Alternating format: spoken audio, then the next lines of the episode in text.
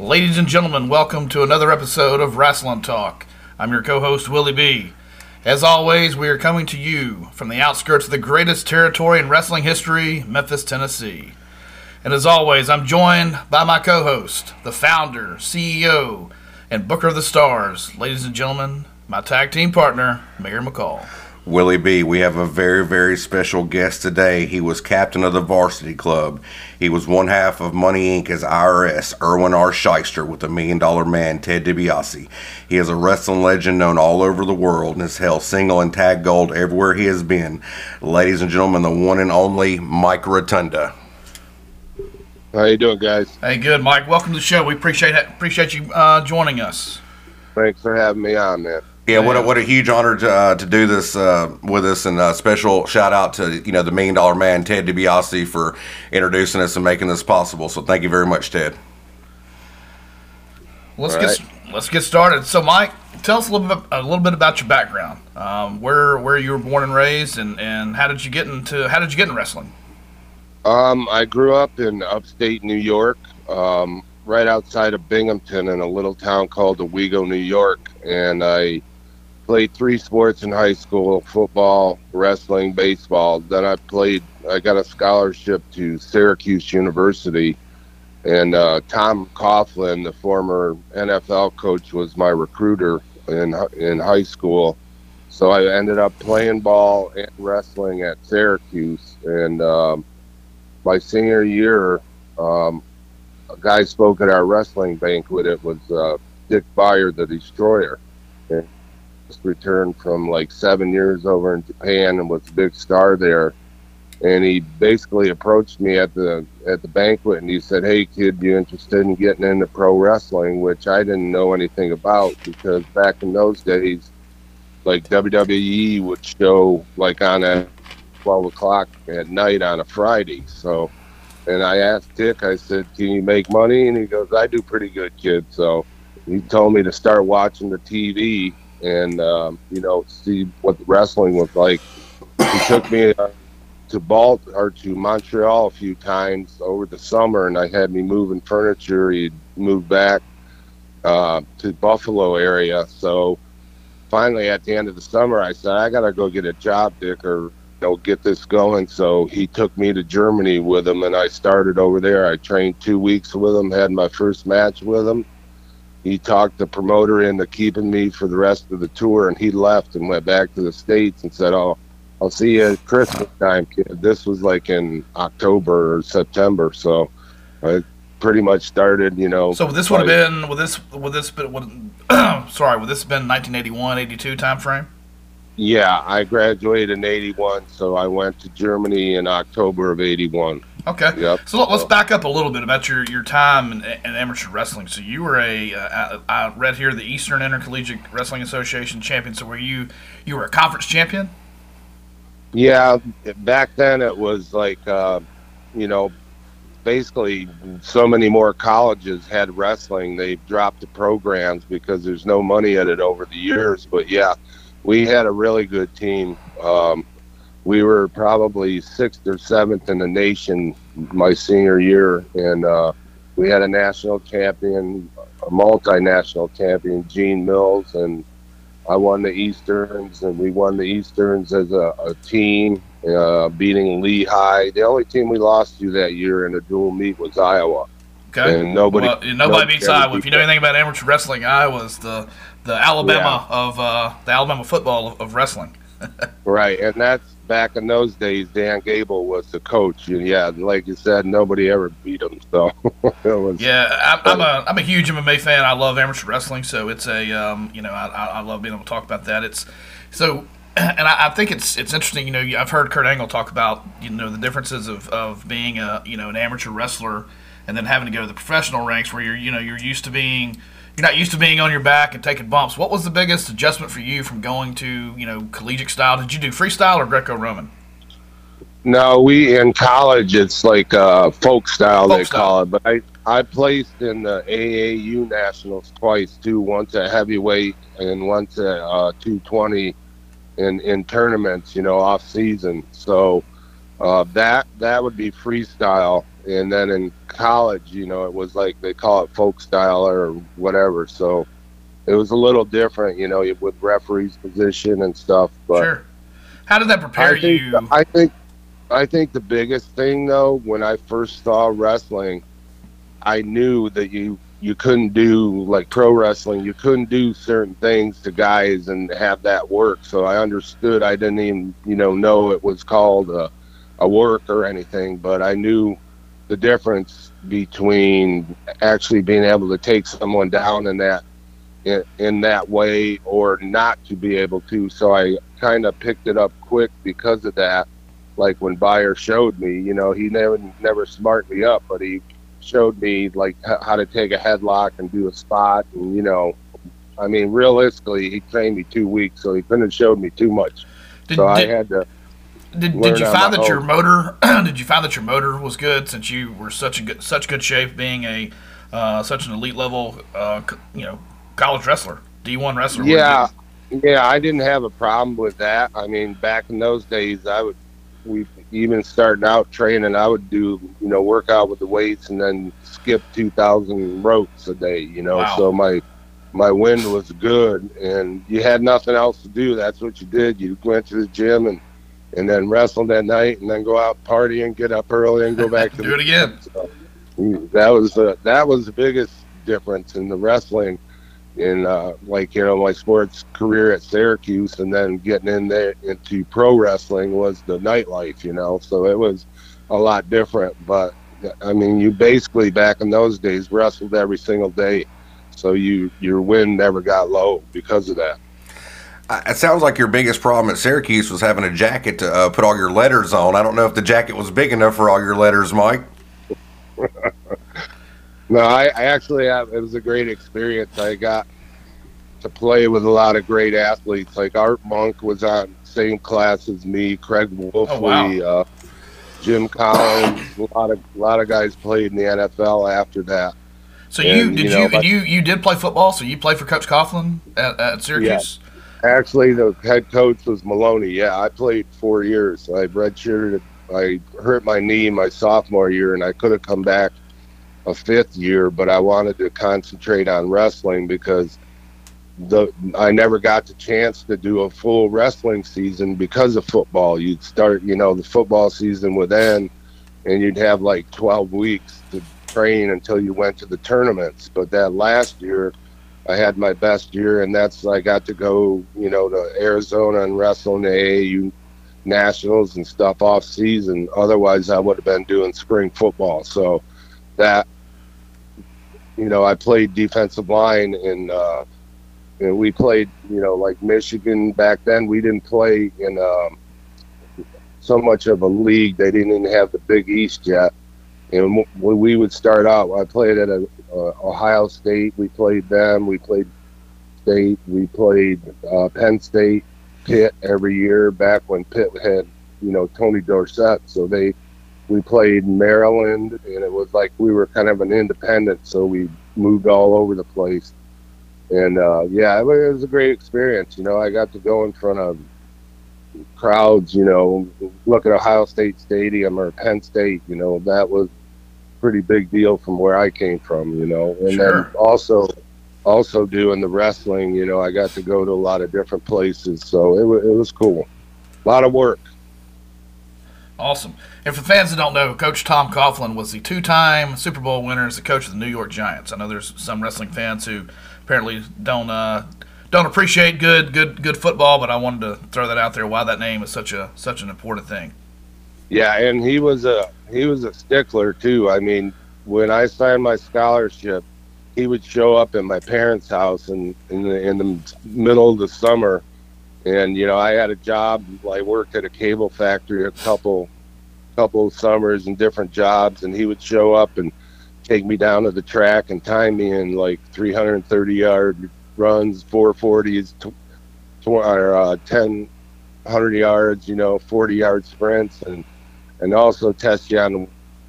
They basically gave you a program, and they wanted you to do it. He would show up literally at your house and test you. So He, he didn't play around. no, no. One of your first stints when you did get, you know, into the wrestling business was, you know, uh, Championship Wrestling from Florida. What was that experience like working, you know, with with Eddie Graham? It was great. Eddie was a, a real cool guy, very laid back. But I, before that, the first territory I really worked in the States was the Carolinas with Jim Crockett Promotions. And Wahoo McDaniel had just taken over the book, uh, booking the, the territory. And Wahoo helped me out a lot because what he did, he respected guys that were amateur wrestlers, you know, going to school at Oklahoma.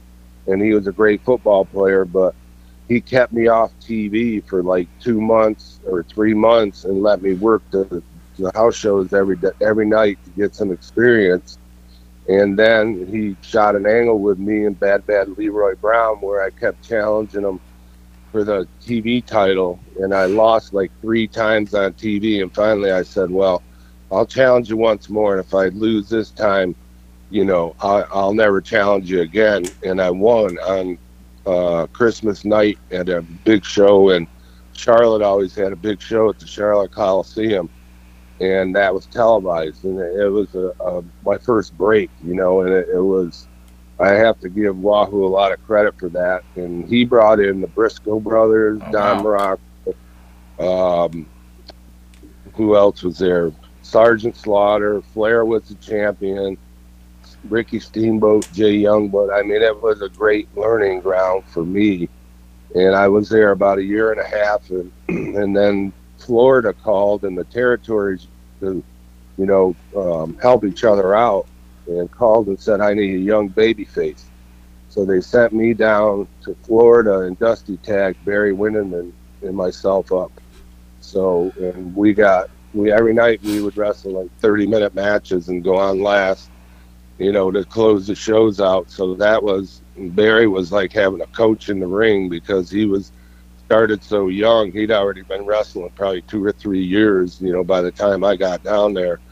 And we ended up going to New York um, and being in WrestleMania one together off of that. So yeah, it was great. Eddie, Eddie, like I said, was a laid back guy, and Florida Territory was a, a good place to, to get more experience, you know, and and wrestle you you worked your tail off. Like I said, wrestled seven days a week, and I did some hour Broadways with Flair in the Eddie Graham Sports Arena, and, and, you know having only a couple years experience in 90 degree heat, no a, no AC in the middle of the summer down there. So it was it was a great experience. Speaking of Barry Windham, let the fans know your relation to Barry Windham. Yeah, I married Barry's sister, Stephanie. Um, this October we're coming up on our 40 40 year anniversary. So man, that's awesome. Uh, yeah, thank you. And that's pretty good for the wrestling business. very, very good. Barry, Barry had no problem with that off the rip. no, actually, Barry introduced us, and then when we when we six months later we got married, and he told my wife Stephanie goes, "You stole my best friend." that's awesome. So, so you guys were you guys were, were tag partners and friends, and then that's how you met your wife. Yeah, okay. yeah. Barry Barry introduced us, and my wife had just taken a job with uh, uh, Delta Airlines as a flight attendant. She went to school at Appalachian State, and she came to visit from Dallas and never went back. And we got married six months later. So man, that's awesome. That's awesome beautiful, uh, beautiful story. As you alluded to before, um, you know, you and Barry had went to the WWF in '84 as the U.S. Express. What what was it like being part of that very first WrestleMania? You know, facing off against the Iron Sheik and Nikita uh, Volkov. Yeah, Nikolai was, Volkov, excuse me. Yeah, those days were the real hard on the road, though. I mean, we would go 35, 40 days straight you know, flying every day, flying, driving. It was kind of like planes, trains, and automobiles, you know. So because they didn't know how long it would last, and uh, we got in a program with Sheik and Volkov, and it, it just really clicked. And we went back and forth, you know, with the titles with them, and and then WrestleMania came up, and nobody really knew, you know, at that point how well it was going to do like the Garden used to always sell out Madison Square Garden. That was not a problem, but nobody had ever tried the pay per view stuff. And you know, Vince pretty much mortgaged the farm to to make that happen and won with it. Now look at it, you know, this many years later, it's such a huge event, like a week long, almost, you know, it's the Super Bowl of, of wrestling. So as a matter of fact, I was actually just watching a documentary um, a while back, you know, the true story of WrestleMania. And it was like a twofold situation. Like the excitement was in the air, like, you know, the, the big event, but also, you know, if it if it didn't if it failed or didn't do what it was supposed to, it could have been, you know, the end of the WWF as we know it. Right. And that's the truth, you know. Like I said, Vince pretty much mortgaged the farm to make that show happen. And that was the first time, you know, anybody had the foresight to bring in all those, uh, you know, entertainers and stars from different genres and, and put it together with wrestling, which made it even bigger. And it still continues to this day, you know, doing that. I produced matches, Shaq, when he came. I, I, I produced for almost 13 years. I just retired about three years ago when COVID but that was also a great experience, you know, going back there and seeing how much the business had grown and, you know, going all over the world with WWE, where they go now. I mean, Saudi Arabia, Australia, Japan, and pretty much if they got a TV there, WWE will run a show there. So, well, it, speaking of WrestleMania so did you, as a wrestler, did you get a sense during the show, before the show, or even right after the show that man, this is this is something special. This is this is different. This is going to kind of catapult the business. Did you have any any sense of that at all while while you well, were there? I, I think everybody did, but uh, I'll, to be honest with you, that that was the first time they gave anybody any time off. So we had like a week off before WrestleMania, and they told everybody, you know, make sure you get in the the day before and Barry and I were kind of loose cannons back in those days. We flew up on the day of WrestleMania, worked the show, and flew back to Florida that same day. So oh, wow. now you now you couldn't have got away with that because it's like a, a week long thing where you have uh, you know go to a, events and they have stuff booked, but we just we just looked at it like another show. But then once it once we got there, I mean, it was like it was pretty cool because uh, Dick Clark was one of the guys that interviewed Barry and I, and Dick Clark was a Syracuse alumni. And he goes, "I understand you're a Syracuse alumni," and I said, "Yes, sir." And you know, so I, you got to meet a lot of different people, and it, you could sense once you got there how big the show was. But still, like I said, nobody knew what results were going to be until they they figured out the numbers with the pay per view stuff, and it was a big hit obviously. So. You guys were really living the gimmick, uh, the U.S. Express. You guys are in and out. yes, that's we were living the gimmick for sure. So what was the travel schedule like back then? Were you guys traveling nationwide? Were you kind of still staying somewhat um, in the Northeast Territory, or had Vince expanded so much where you guys were? You might have been, you know, all the way over in L.A. You might have been in Texas. What, what was the what was the travel yeah. schedule like? Yeah, it was crazy between um, pretty much the United States and Canada. And we used to do TV every three weeks. You do three uh, three days of TV, and then in between those three days, you would run house shows every day. So when you showed up at that, at, at you know to do TVs, you would get a stack of airplane tickets with a rubber band around and a booking sheet so one night you might be in, in New York in Madison Square Garden. The next night you're in San Antonio, Texas. The next night you're in Cleveland, Ohio. Then you're in LA. There was rhyme or reason. They were just booking buildings and they had like three towns a night running. So they were hitting it as hard as they could because nobody knew how long it was going to last, you know. And yeah, it was it was a crazy schedule. Everybody was up at 6 a.m. getting on the first flight, and then you basically got into town and went and worked out somewhere and maybe took a nap, and then you know uh, did the show there, and the next morning you're back at the airport. Or if you could drive, over the years they they you know did a better job of booking in a certain at least in a state where you could drive some towns but back then it was pretty much flying every day and like I said, there was no rhyme or reason to what one night you're in California. The next night you're in Pennsylvania. You know, it was. If you were running three shows, if they were running three shows a night, would would you being with you and Barry being the tag champions, would that dictate which town you'd go to? Is there like an A, B, and C show? Does that dictate? Yeah. Hey, we want yeah, the, we want the tag champions over here because we have the Intercontinental Champion on this this this house show. So is that how that worked?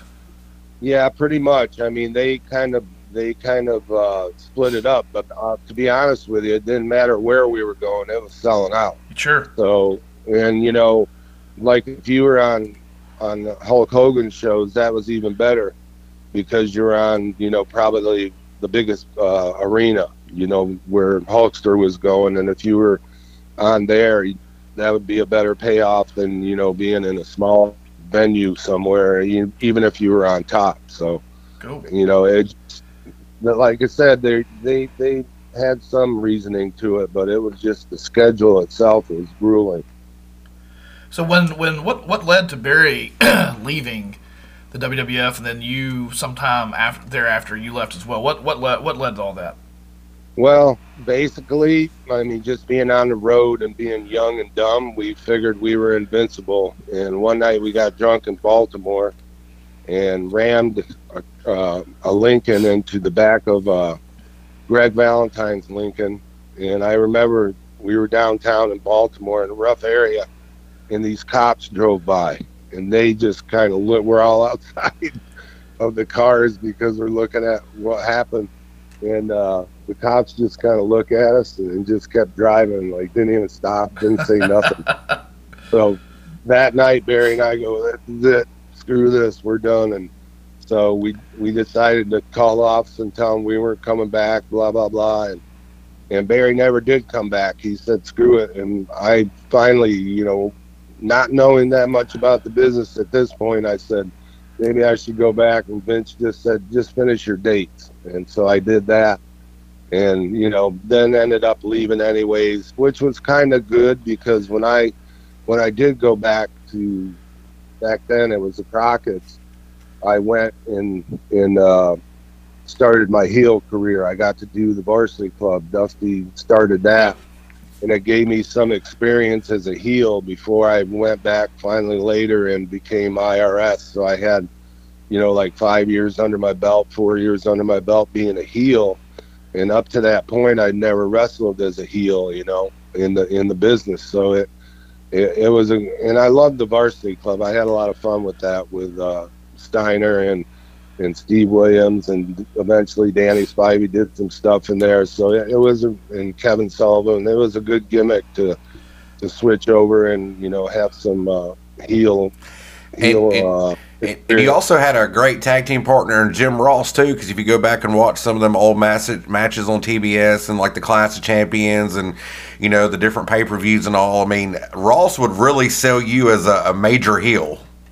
Right, right. So yeah, it's and Jim, you know, he was a knowledgeable guy about the business. He, you know, he did the announcing for so many years, commentating. You know, he pretty much knew everybody and and knew a lot about the business as well. So it was, you know, he, you go through this business and and at the time when you're doing it, you're you're just it's nonstop, so you don't remember. Mo- like people ask me about a match, you know, I probably had almost 3,500 matches, so it's hard to remember any one match or a period.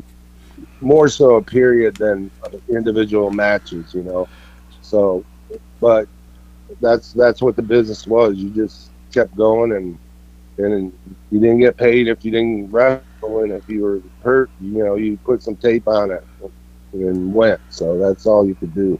So whose idea was the varsity club? Because you ha- here it's a you have an incredible stable of three legit uh, Division One uh, amateur wrestlers, and obviously Dr. C. Williams, big time. And, and you, I, I, did not know this till we spoke today about your your football experience. So you throw that in with the football experience, Syracuse. Of course, Dr. Dusty Williams was a big deal at, at the University of Oklahoma. How how did that all come about? I think I'm pretty sure Dusty came up with that, you know. And at the time, guys had tried to go out and be baby faces and do the the good guy. You know, I wrestled in college, I did this, and it was such a different spin on you know, the amateur, uh, all American type guy making us heels, we we could brag we could brag about how our school was better than any school that we were going to and that gets heat because people back their schools, you know, that they where they live. You know, you could say I remember wrestling a match with Ron Simmons and I did an interview, you know, like uh, talking crap about Florida State. Florida State, you know, and back then they were national champions. And I said I went to a real school where you had to read and write, you know, and, and that trust me, that gets heat when you go into that that uh, into Tallahassee and you're wrestling Ron Simmons. So you you and Doctor Death, y'all are a great tag team together. Uh, tag team together. Y'all had won the NWA World Tag Team titles from the Road Warriors and had some great matches with the Steiner brothers. Y'all when y'all split up too, y'all had some great matches against each other. I remember watching, you know, and be like, man, Mike Rotunda, he can go. And you also, and I give you credit for that too. You could make you know Doctor Death look like a million bucks. Well, Doc was a beast. Trust me. Big man. I, I we did a we did a loop. It was uh, Great American Bashes, and I wrestled Doc. Uh, like I don't know, it was like thirty some times in a row every night, and uh, I had the title, so we would do like a twenty minute Broadway, and I, we did a spot. I'd be running, and Doc would hoist me up with and press me over his head, and I'd have to tell Doc easy, easy, because he, he would take me from one side of the ring, throw me and I'd take a you know a bump on the other side, and my feet be tangled up in the ropes. So I'd have to calm him down so he wouldn't hoist me out of the damn ring. So yeah, he was Doc was a he was a beast, brother. One of the strongest guys I've ever been around. Just had unbelievable, you know, core power and just uh, quick too he was a beast. And that's what I want to ask. You know, you're dealing with someone with his his level of, of strength and, and, and football and, and wrestling background. What, what, how would you compare him to someone others that you've wrestled, wrestled amateur or professionals? He he's just kind of in a league of his own. Yeah, I, I wouldn't want. I saw Doc at some of the couple of the tournaments and, and never got to wrestle him in college, and I'm probably glad. So yeah, he he he was a legit back then. He was, I don't know, 280, 290, and just unbelievable leg power and just a beast, you know. So he's he's right up there in the tops with with uh, anybody I've ever been in the ring with, amateur or or professional, as far as strength and quickness for sure. You would turn face, you would become Captain Mike Rotunda, and you would get your own crew of Abdul the Butcher and Norman the Lunatic y'all would feud with uh, Kevin Sullivan's uh, Slaughterhouse. You know, he had Cactus Jack, Buzz Sawyer, Bam Bam Bigelow. What, what was it like uh, work doing that for you? Yeah, it was. I mean, Kevin was such a a strange character. You know, I mean, how he ended up coaching the varsity club is beyond me to begin with. But I think Kevin was the the assistant booker to Dusty and Kevin was a smart guy, and he knew if they were pushing us and doing this gimmick, that he would be in the top, you know, echelon of what what was going on in the territory. And he, Kevin, did some weird stuff, you know, on the other side of the fence too, with all the the devil stuff that he did. And but he was a smart guy. He was he, was a smart guy as far as knowing the business and how things went with that, you know. And he was with Dusty for a long time. I'm sure that was a good learning experience for him and as well as Eddie Graham working in Florida. You know, those guys really knew what the hell they were doing as far as booking stuff and always, you know, always did well. So it, it's it's a different business. Like I was lucky because I didn't have to go to 20 different territories and and start out, you know, here and work here and I just kind of breezed through it and and I think that because I had an amateur background that helped me excel faster because the physical things I could pick up quick. It was just more learning, you know, the uh, psychological uh, stuff in the business to get heat or to be liked, you know, and that and that's the biggest thing guys have a problem with. If you're going to be a heel, you need to be a heel. And right. Guys, guys don't want to be booed You know, if, and if you don't want to be booed and hated and shit thrown at you, don't don't try to be a heel. You know, you really have to sell your yourself out to get heat. Um, you know, and like that continued when I became IRS down the road. I, I, you know, would talk shit about people paying taxes and being tax cheat. Nobody likes to pay taxes, so it was an easy gimmick, but you really had to play it out, you know, and get stuff thrown at you. And the Iron Sheik, he, oh. he was a classic, brother. I mean, he he had more losses. He used to always come to me at TV and he'd go, Mike Bubba, well, how come, uh, what is this? And then he'd have a stack of lawsuits because he'd be going to the ring, somebody'd whack him and she could whack him back. they tried so, to su- they trying to sue Sheiky, baby. oh yeah, every every week I get, and Sheik liked me. He I introduced myself when I first met him in WWE, and one of his one of the guys that he was on an Olympic team in Iran. His name was uh, Hamid Kermanshah. He was one of our grad assistants at Syracuse, and he he coached. Uh, you know, like while he was getting his master's at Syracuse, and I told him I met. Uh, I told Sheik that he was one of my coaches, so right away Sheik and I had a good connection. So he used to come to me and ask me about the lawsuits and I guess back in those days, Vince was taking care of them because I don't think anything ever came of them. But yes, Chico, he's, he's a classic. And, and, and to put in perspective, how I mean, I know the, the business wasn't as open back then, so a lot of people may not have. Well, they didn't know, you know, Sheik's background other than what he told them as as the Iron Sheik. But can you imagine being stupid enough as a fan to t- to to put your hands on the Iron Sheik, someone that could legitimately stretch you and, and, and break oh, your yeah. back. I mean, he, he was a legit tough guy, legit amateur wrestler. I, I can't, a former bodyguard for the Shah. I can't imagine uh, being dumb enough to put my hands on the Iron Sheik. Yeah, but you know, I mean, he had so much heat. Him and Nikolai uh, would go out and sing the national anthem and, and have their flags up. And I remember Barry and I wrestled. Uh, it was it was a six man tag, and they just switched George the Animal Steele babyface, so he was with Barry and I, and Muraco was on uh, Sheik and Volkov's team, and we were in Buffalo. So they go to the ring, the three of them. They start singing the national anthem, and the fans must have thrown 50 raw eggs at them in the ring. They were busting yolks everywhere. Oh. They got done with the song, and the crew came out and swept all the egg yolks and crap out, and then here we go down to the ring. We worked the match on that egg covered mat, and uh, Muraco came back to the dressing room, and he told George uh, George Scott was the booker. He told him if I got to work with those guys again, I want hazard pay. I mean, you, go for literally. Hey, I've got to go up against the U.S. Express, and this is during the mid '80s with the Iran issues, and so yeah, and, and obviously the Iran and the Soviet issues with the Soviet Union. So you couldn't have you couldn't have picked a more heat-seeking gimmick than Nikolai Volkov no, and the Iron Sheik. No, they had heat, brother. We look up in the ring, Barry go, "Come on," and I go, "What? Our music would be playing. And back then, you didn't have the railings and stuff. You kind of made your way through the crowd that was packed in there, and look up. There's 20 people in the ring with Sheik and Volkov fighting them.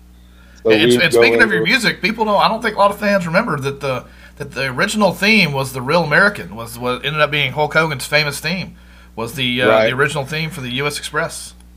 Yeah, and that's part of the young and dumb era with us because, like dumbasses, we left, missed out on a bunch of merchandise and stuff money because that's when the first figure figures came out for WWE, you know, and Vince came out with the album and all the stuff that was going on, and uh, we missed out on a some good paydays because we did leave in that era, you know. So, but you, you learn you learn stuff along the way. If you just would have stayed away from Greg the Hammer's Lincoln, I guess so. We've we've alluded to it a little bit before, but in 1991, you would go to the WWF as Irwin R. Schyster, IRS, a former tax collector from Washington D.C. This is one of my favorite characters and gimmicks of all time. Who who come up with this concept? It's genius. I I don't know to be honest with you. I'm I'm thinking Vince probably had something to do with it because they have this was like the first time WWE started doing a creative department, you know, and and I knowing Vince, he probably came up with it because he hated the tax guys. They were always after him one way or the other. So probably Vince should take credit for that. And I thought about it, and I was going like, I, I don't know if this is going to work, but it's when I did the vignettes and you talk crap about people talking. Vince was right there and wanted it a certain way, so I'm, I'm assuming Was Vince your- came up with it. Was the IRS character uh, to me as a kid? It wasn't much different than when you were Michael Wall Street just a year or two prior at WCW. Did you kind of play off that, kind of to kind of morphed into IRS? Did you take some some inspiration from that? Well, I think that that's probably what triggered the difference when I went back because I, I started the Wall Street gimmick and Tony Schiavone came up with that. And they had already, uh, Jim Herd was the, the guy in charge at WCW and Crockett's just sold to Turner. And so Jim Herd, they sent me a, a notice they weren't renewing my contract. Ah, So then I started the the Wall Street deal, and it got it got attention. I did an article with USA Today. I did an Inside Edition, and the vignettes themselves because the the movie Wall Street was hot. yep. So they they kind of spun it off of that. I think Herd Herd texted or contacted me back and said they were going to give me a six month extension, and I said no way because I know they just bring me in and beat me because I just knew, you know, and it, and it got attention. They couldn't buy somebody to get an article back in those days and put them in USA Today, and so it got some attention, and I I gave them my notice and said I'm not signing this, and I booked myself in Japan with New Japan, and uh, my last day, I, Dusty was there, and I said, Dusty, I said, they gave me a six month extension. I said, I'm not going to do that, you know. And this back too when guys were signing pretty good contracts with WCW, so I I did know was smart enough to leave and and WWE took me back and put the IRS gimmick, and that kind of morphed into putting me with Ted because he was the rich, crooked guy, and I was the crooked IRS agent. So it kind of worked itself into into working. You know? Oh no, no So- pun, full pun intended here, but that was a money gimmick. The two of you for sure. That was a great So gimmick. and, and to this day, I mean, it's amazing. I go and do probably a couple a month, like uh, autograph signings or comic cons, and I do a lot of them with Ted. And it's amazing how how much people remember that stuff, you know. And also, I think it helps because you can get so much content, you know, from WWE and YouTube, and watch the old stuff like when we were doing it. So the people that watched it in our era are, are introduce it to their kids and, and they're watching it now and they know who we are, which is amazing. You know, I'm 65 years old and they're they remember when, when we were wrestling. So it, it kind of works itself out and is a good. And like I said, I think the biggest thing is like the content people can get on like old stuff now, which Vince owns a lot of that, I'm sure. But still, you know, there's there's a market for it, and and right now, uh, I'm still on a Legends contract with, with WWE, and they're coming out with some new merchandise for me this year in uh, in 2024, which you know only helps when you go do these signings. They can bring a new figure or a bobblehead or this or that to get signed, and and it's a you know, I, I I as a heel for so many years, I wouldn't talk to people. I was a heel. They and then they you know cuss me out when I wouldn't talk to them. But now it's it's so different, and it's funny because Ted and I will be sitting at a table, and somebody will come up and want to get something signed, and they go, "I really hated you guys when I was a kid." So So if so, in other words, your, your gimmick worked. They we they and, and I can echo that, that sentiment as a kid. I absolutely hated you know IRS and, Ted DiBiase. It was just oh I couldn't wait. SummerSlam '92. You guys like the, the, the, the Legion Doom is gonna is gonna get them. My favorite part of that was he told the uh, he told the crowd they were a burden on the royal family because they wouldn't pay their fair share of the taxes. oh, uh, Mike, you're gonna you're gonna appreciate this. I got I got Willie really good last night. I waited till a little bit uh, later in the evening. I sent him a text message. I said, uh, "Hey man, we're not going to be able we're not going to be able to do the interview with the IRS in the morning." He was like, he's been so excited about it. He said, "Why? What happened?" I said, "Oh shit, man! I forgot to pay the taxes on the podcast." I just I just sent him back a meme going, "Yep, you got me. yeah, you yeah, absolutely like, you got, got, me." you got me, Mary. You got I was me. legit like, you got to be kidding me, man. I've been I've been doing my research. Not that I, I mean, I do my research from watching you as a kid, but I've been like, man, I'm ready for this. And then you know, he just he dropped that one on me. But speaking of SummerSlam '92, tell tell us about that. What was it like going to Wembley and and, and wrestling in front of a, a crowd? You know that big. I mean, obviously, a few months ago, a, that that uh, AEW. I'm, I'm not real big on modern wrestling, but I, I know they held a held a show um, at, at Wembley. But you guys did it first. What was it like wrestling in front of all those those wild um, fans in the UK? Yeah, it was it was like a week long process because they had us over there doing you know some appearances here and there. I mean, and that that was a, a really big uh, show feeling too. It was the like the first time they were going to go in and do something like that, and you know internationally, and it, it was cool. It was really. We stayed there, like I said, probably pretty much a week before, and did a, a lot of stuff to promote it, and it, it was a it was a great show, and and uh, I, I remember Hawk and they were they were rehearsing the Road Warriors entrance. They were supposed to come out of one of the bombs, like in the in the uh, stadium. So Vince was over there, and a bunch of bunch of the crew and guys were over there. and We're just hanging out watching, and and Hawk was in quite a quite a mood. so Vince, Vince is Vince is kind of telling him what he wants him to do, and in the middle of all this, Vince talking and telling him what, what he wants him to do, Hawk just fires up that Harley and he's in the bomb. And so he's running of it. And Vince got so mad he just turned around and walked off and left. So yeah, it was a quite a quite a show. So, but I yeah, want- I was real, I want to say on that interest too, when the Road Warriors came out on the cycles, I want to say that Hawk did something and ended up like burning his leg or something off the exhaust or something off of that. that I don't remember, but he probably didn't feel it if he did. So Yeah, he was. I don't think he. I don't think he was in the greatest state, you know, for that match that day. You know, and that show too, we were told sold more merchandise in one night than any any concert with the Rolling Stones or anything they ever had in the history there. It sold more uh, merchandise in that one show than they had ever had at Wembley. So I- was, very much believe that. I mean, when you you had you know you had British you had Davey Boy Smith and, and Bret Hart with, and they weren't even the world champion. It was for the Intercontinental title. And they led. They were the headline, and I mean Right. it was it was insane. Like to me as a fan, I look back on that show as on par, on the same level. Like I look back as as a WrestleMania. Like that's how big of a deal that show was.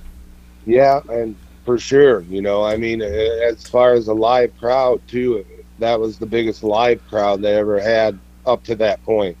You know, so it, yeah, it was it was awesome experience for sure. It was it was pretty cool. And back those days too, we were going to we were going to Europe a lot because the crowds over there it was really drawn and and so we I think in three year period, like around this would be IRS time, I did 18 three week tours Ooh. in uh, Europe because we would go there and we didn't have to film the live TV or Friday like you have to do now.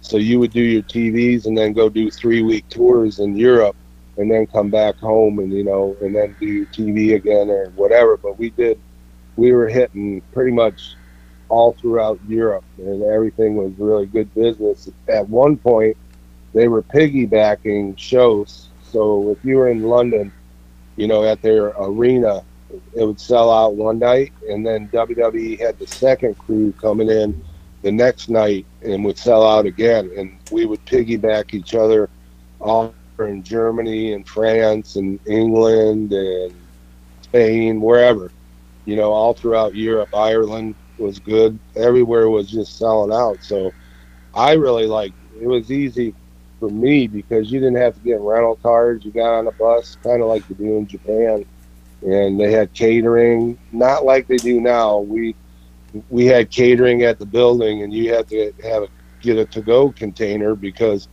I couldn't eat before I wrestled. I would get something to eat for after, and you didn't have a car to get around or go. They didn't have food at the hotels like they do now. Is You know, I mean, you could get in three in the morning and they have a big spread for the talent and catering now, and it wasn't like that back then. But when we You, stayed, you in were the truly an independent contractor back then. yeah, and we stayed, we didn't stay at the hotels they stay at now. It's it's evolved into a, a lot a lot better for the talent. Uh, I'm sitting. I'm sitting here thinking, like I alluded to before, I love the IRS uh, gimmick and character so much. Like throughout the years, you've you have hit everybody with the with the tax thing. I remember one time, like you came back on a special edition of Raw. You were questioning Jerry Lawler about not paying the uh, taxes on the jewels in his crown. One time, Tatanka ancestral headpiece, something about some taxes didn't get paid. It's just, I love that man. Thank thank you for taking me back to you know back in the day today. I'm I'm in heaven today. This is great. I'll tell you, I went, I wrestled in Vancouver one night, and they have a big, you know, like American Indian population there, and I had done that uh, thing on TV where I tore. Chief Strongbow gave uh, Tatanka a headdress, and I tore it all up. So I wrestled Tatanka there, and I came out to the arena. There was like 30 Indian guys waiting for me, and they were gonna freaking beat my ass. They're to scalp you. That- yeah, for sure. Back then, you didn't have like security and stuff, and I'm going, "Hey guys," I said, "You want to kill somebody?" I said, "Kill Vince McMahon." I said, "This is his idea. I'm just worked here, and we're trying to put media or whatever, you know." And they didn't. Luckily, they I talked my way out of it because there was literally 25, 30 guys just wanting to kill me. It's hard, like, and "Oh." what's what's great. It's hard to get that level of, of legit heat these days with everybody knowing the business. But that that is that's Yeah. that's what I miss about the old days. That's what you know. Not that you, I hate it. Obviously, that you're, you're you know you might have been in a little bit of danger, but it was it's it's great that you were truly able to get the crowd legit angry at you. Like they they hated Well, I could live without that at my age now. No doubt, no doubt. Uh, unfortunately, earlier this year, the world lost one of the greatest professional wrestlers to ever live. Um, fans know him better as Bray Wyatt, but um, talk about your son Wyndham Rotunda, and, and I want and I want to just take a minute and and, and honor him. In my opinion, one of the greatest professional wrestlers that ever lived. He he was just awesome in so many aspects, and there'll there'll never be another him. Yeah, it's it's been really hard. We miss him every day. And the sad part, yesterday, growing up in the business, you always book stuff during the week because you're going to be, you know, wrestling on the weekends or doing TV. When Sorry, guys. No, No, no problem, no problem please at all. take your time. It's it's please take your time. Wyndham and JoJo were supposed to get married yesterday. Mm.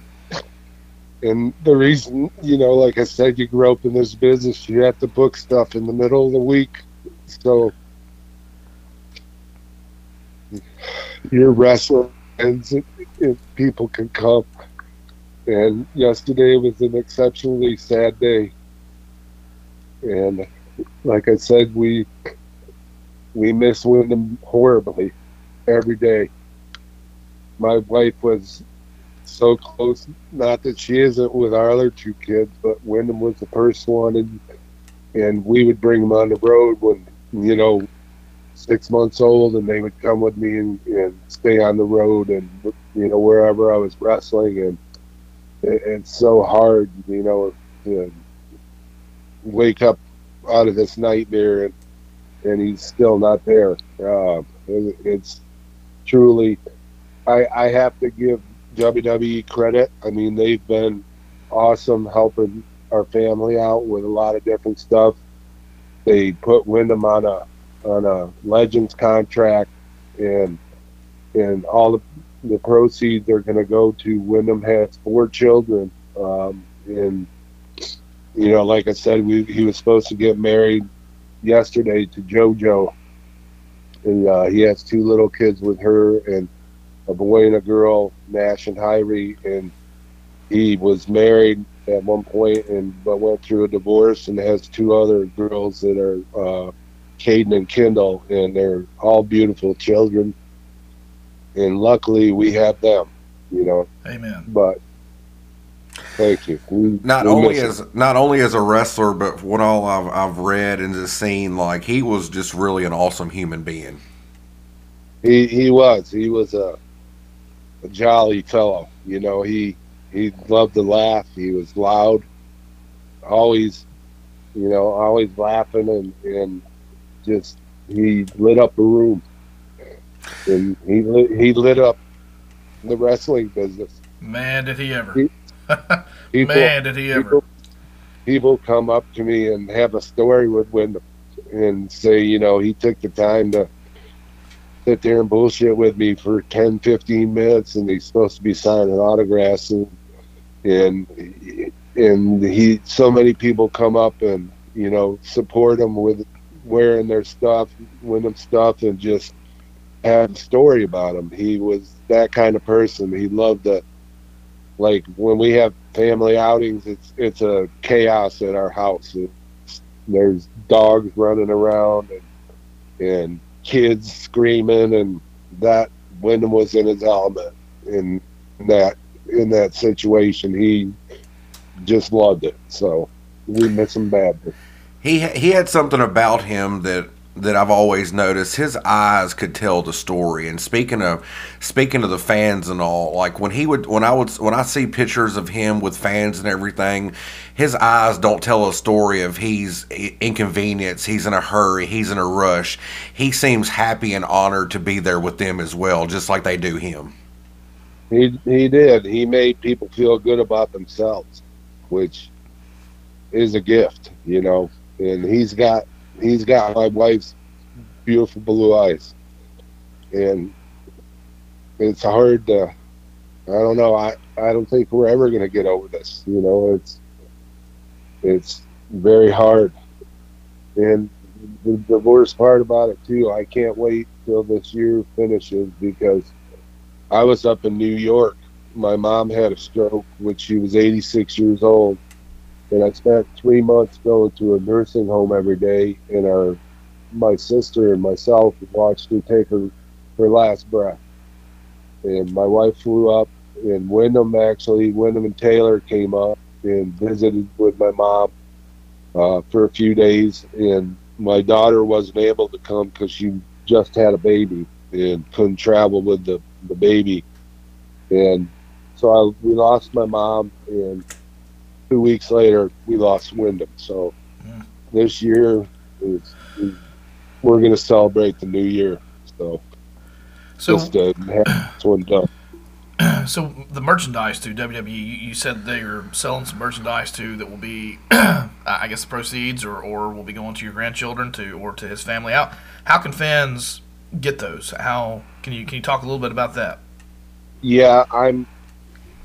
I'm not sure. All of, they've come out with a bunch of uh, a collection of memorabilia T-shirts at this point, but I think they have more in the works. Um, and you you can go on www.shop.com Okay. and and get all the stuff, and you can look under you know his name Bray Wyatt or the Fiend, or there there's so much merchandise which Wyndham was one of the top merchant guys, merchandise selling guys that they had for quite a while, and this is really going to help because they can they can go on buy stuff, and like I said, they're I'm sure they've got more stuff planned down the road, but right now they they put out a, a huge line of T-shirts with them, and, and I'm I'm not totally 100% all what they have come out with or what they're doing, but I know that people can go on there and, and you know search his name and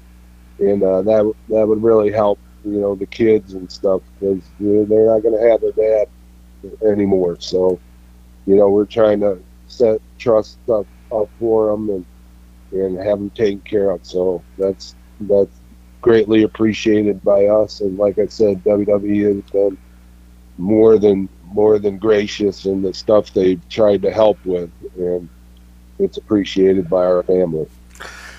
Mike, our sincerest apologies though. We didn't mean to put you in a bad spot or, or bring up anything. No, we just don't. We don't want the world to forget about Bray, one of the greatest professional wrestlers ever. It's okay. I I, I understand. It's it's just hard to talk about, but you know, you got to get back on the horse. We got kids to worry about as well. So I I appreciate you guys letting me come on here and you know tell tell the people where where they can go to find this stuff and help because it, it's greatly appreciated. Yeah, and fans, you can go again. You can go to www.shop.com, and as most of you know, we're we're and and, just go through the search bar and any any merchandise um, from Bray Wyatt, the Fiend.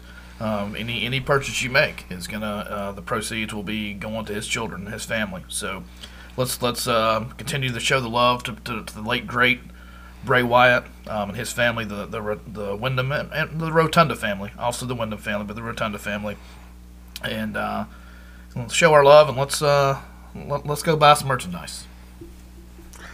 Thank you guys.